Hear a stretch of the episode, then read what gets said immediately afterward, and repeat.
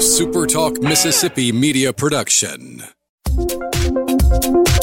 He's the former president and publisher of the Sun Herald, and now he's on the radio.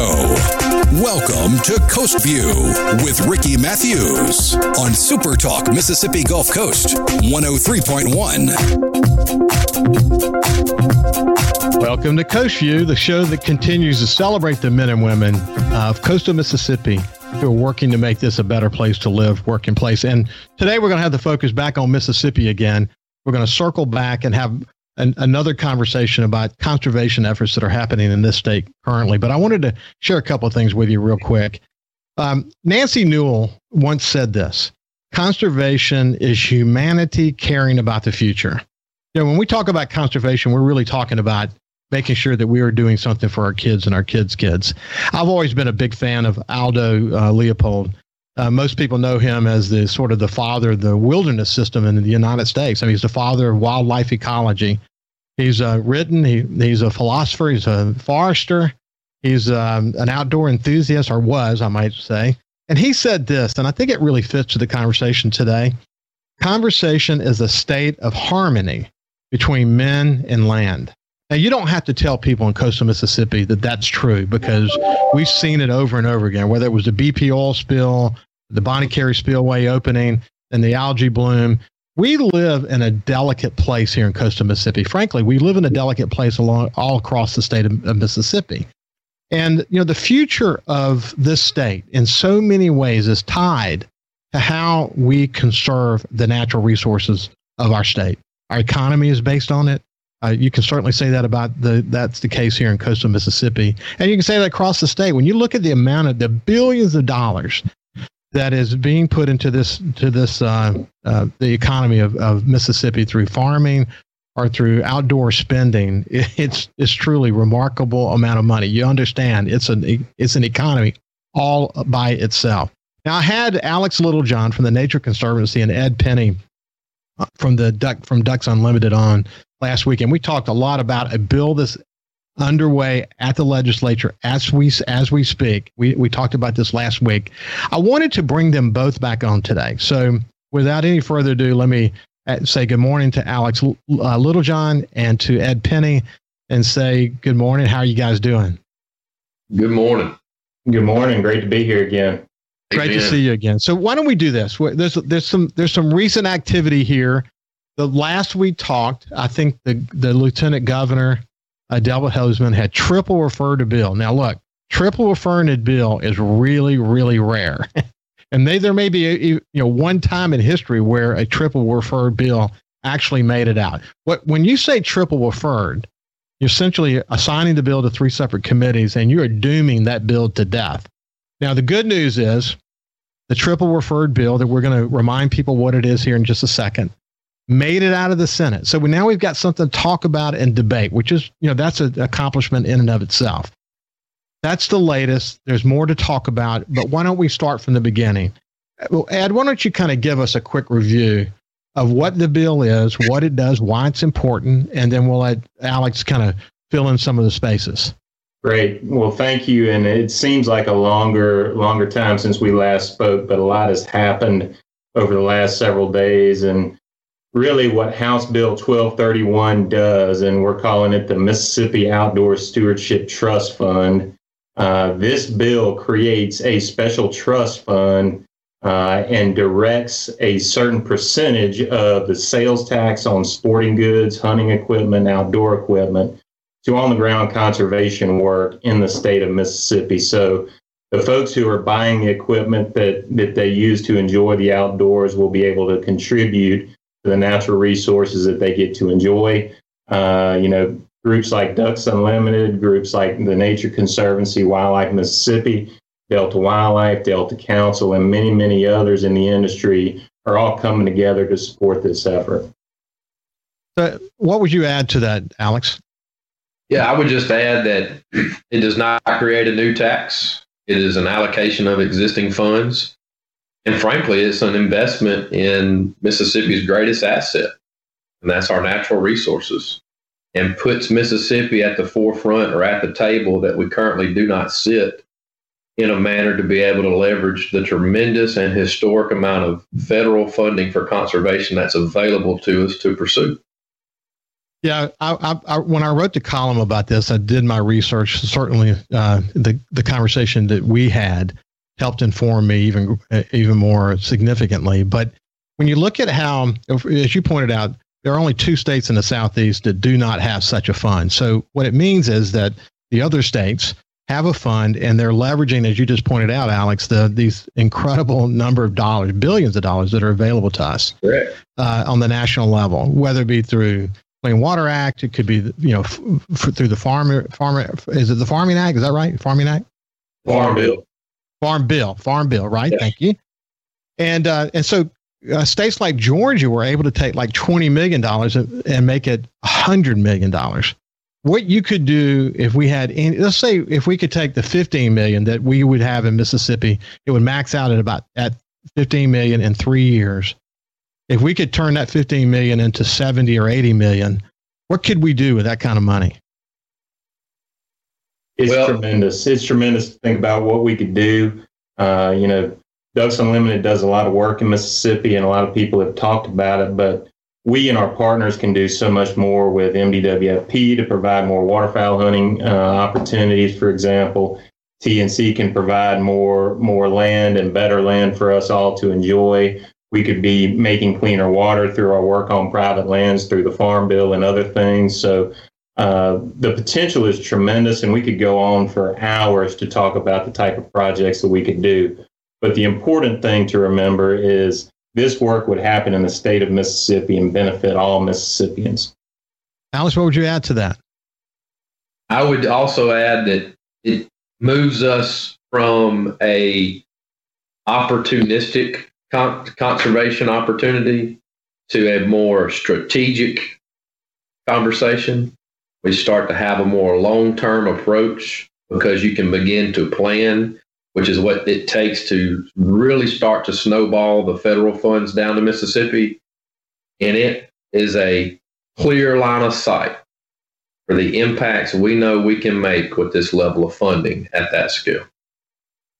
You're lucky too that you've got, first of all, as you pointed out, when all these organizations come together, you have ex- extraordinarily well, first of all, powerful people, but also people who are deeply concerned about conservation in this state. So the network that all of these organizations bring together in terms of you know volunteerism and in terms of political power is very significant. Um, but you get in a group, let's say, for example, Wildlife Mississippi, James Cummings, who's actually going to be on my show next Monday.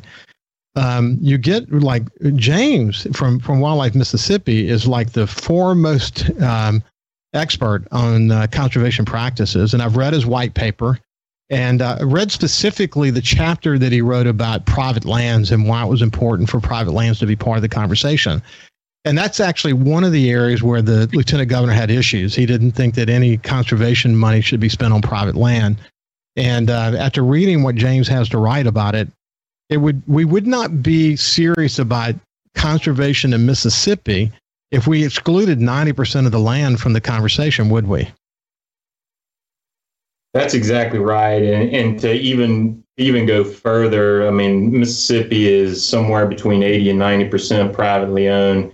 If we cannot do our work, whether it's Ducks Unlimited or any any conservation group, any state agency, if we cannot work on private lands, we cannot achieve our conservation mission. When the farm and ranch gates close to us, that takes away a lot of opportunities to support the things that we care about the most. What would you add, Alex?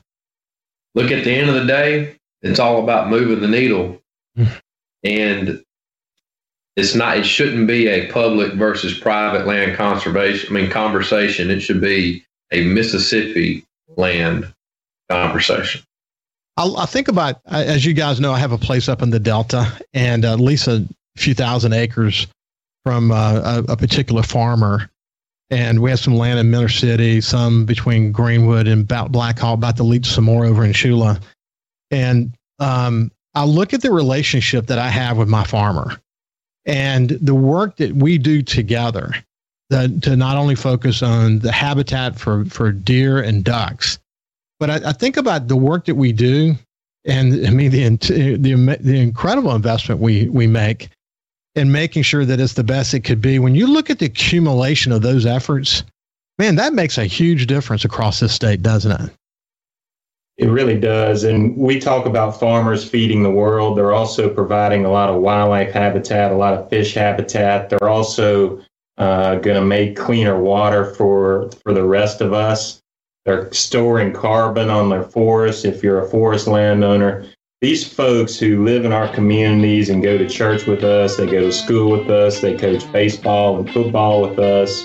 We all know them well, and they're providing public benefits on the land that they are that they are uh, you know privileged to own and take care of. So, what conservation does on private lands benefits us all.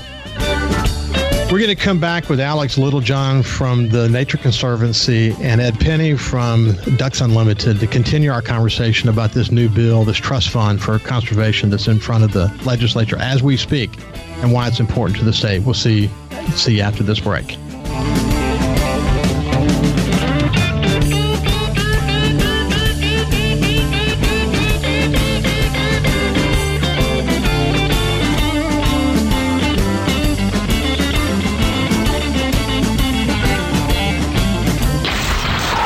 Broadcasting safe and sound from the coastal Mississippi studios. This is Coast View, with Ricky Matthews on Super Talk 103.1. Talking to the people that help make the coast such a unique place to live. This is Coast View with Ricky Matthews on Super Talk Mississippi Gulf Coast 103.1. Welcome back to Coast View. We're focused on conservation in Mississippi, our enjoyment of the outdoors. You know, you don't have to tell many coastal Mississippians what it's like to enjoy the outdoors. We we're blessed here to have some of the most incredible natural resources in the world right here in coastal Mississippi. It's incredible. And I have Alex Littlejohn from the Nature Conservancy and Ed Penny from Ducks Unlimited, and we're just having a conversation about this new trust fund that's literally going through the process in the legislature as we speak. Hey, I want to get to the latest on the bill, but before we finish this, I just want to make sure that we're making this point.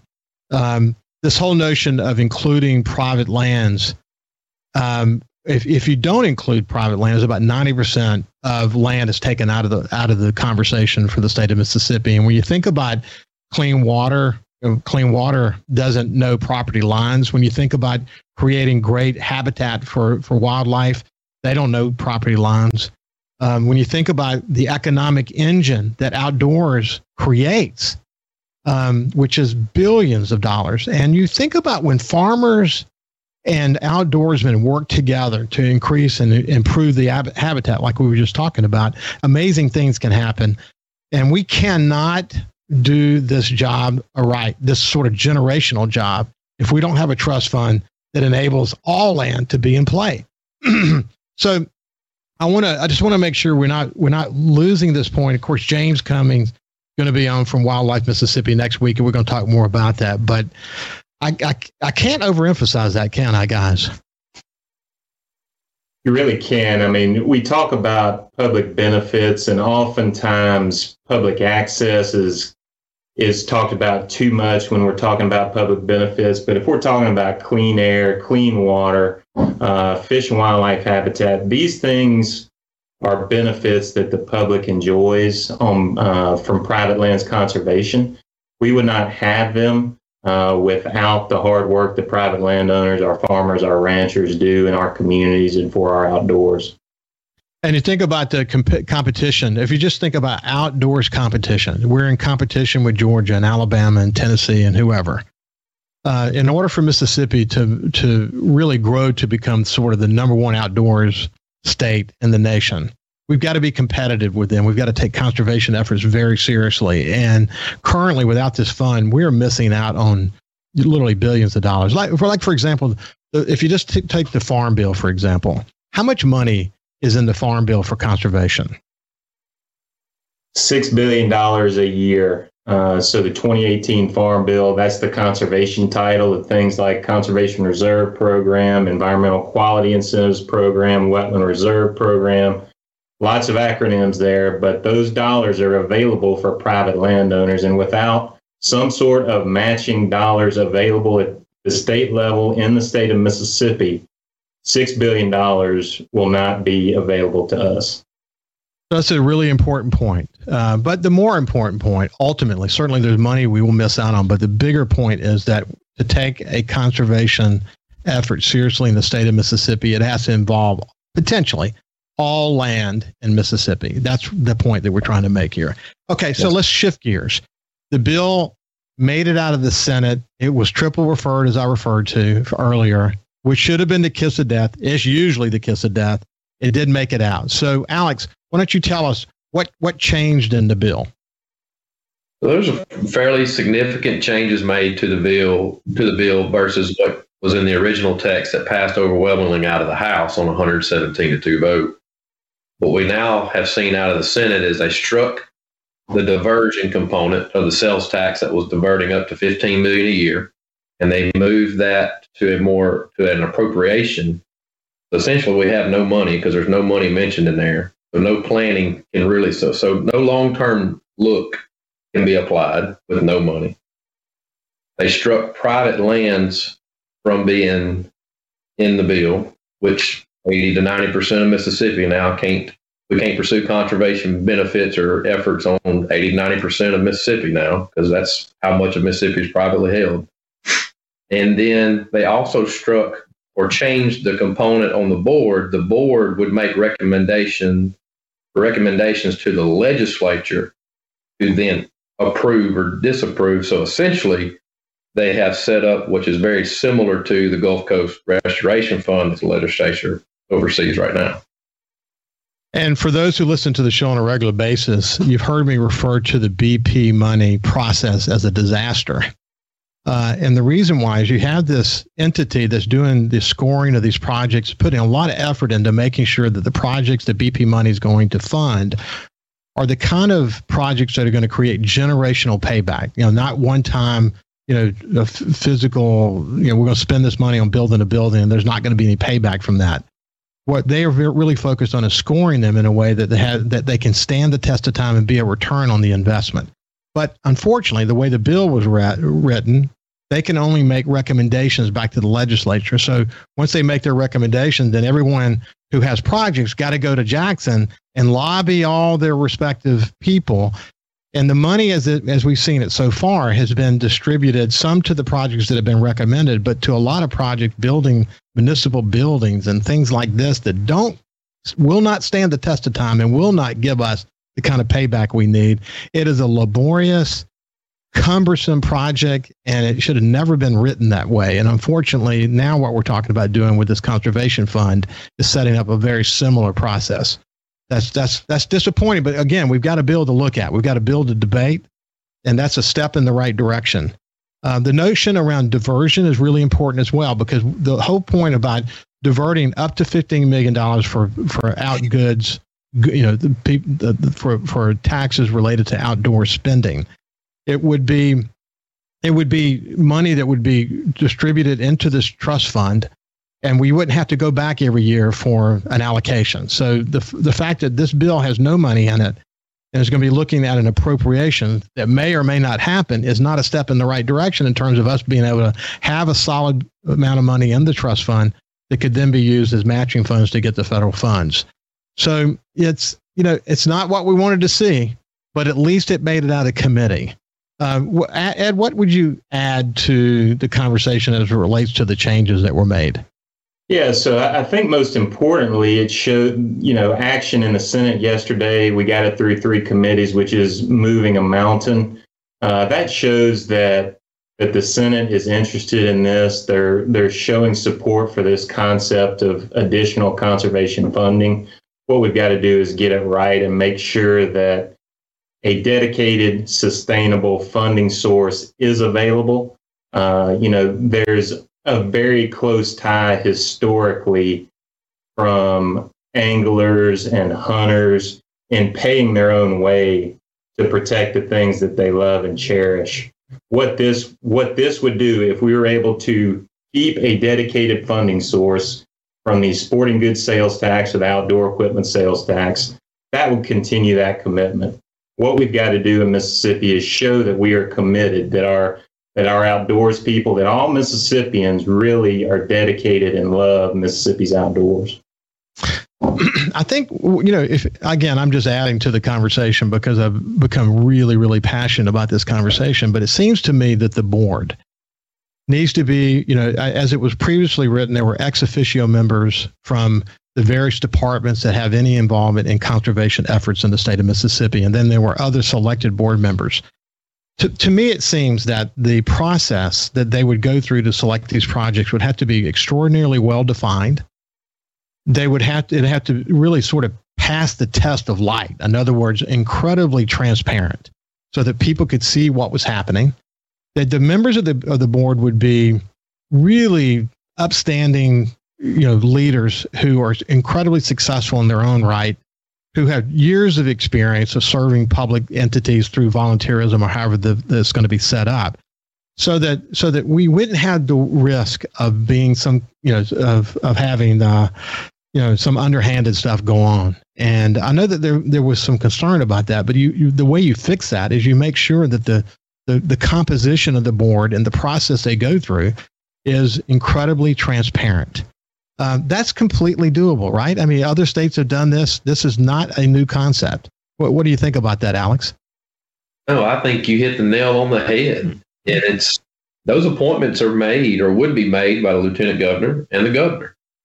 And I am very confident we can find these individuals. And as the original House text states, that those individuals need to have either a background in finance, real estate, natural resources, conservation, or some concept there that they understand what these projects do and what they don't do so that they can make credible decisions.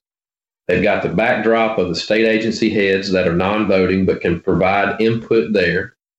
And look, we I would think Ed would echo this and others on the in our coalition that we feel we can get this right. And Mississippi can get this right. We've seen other states be able to do it. And I'm very confident we would be able to do the same.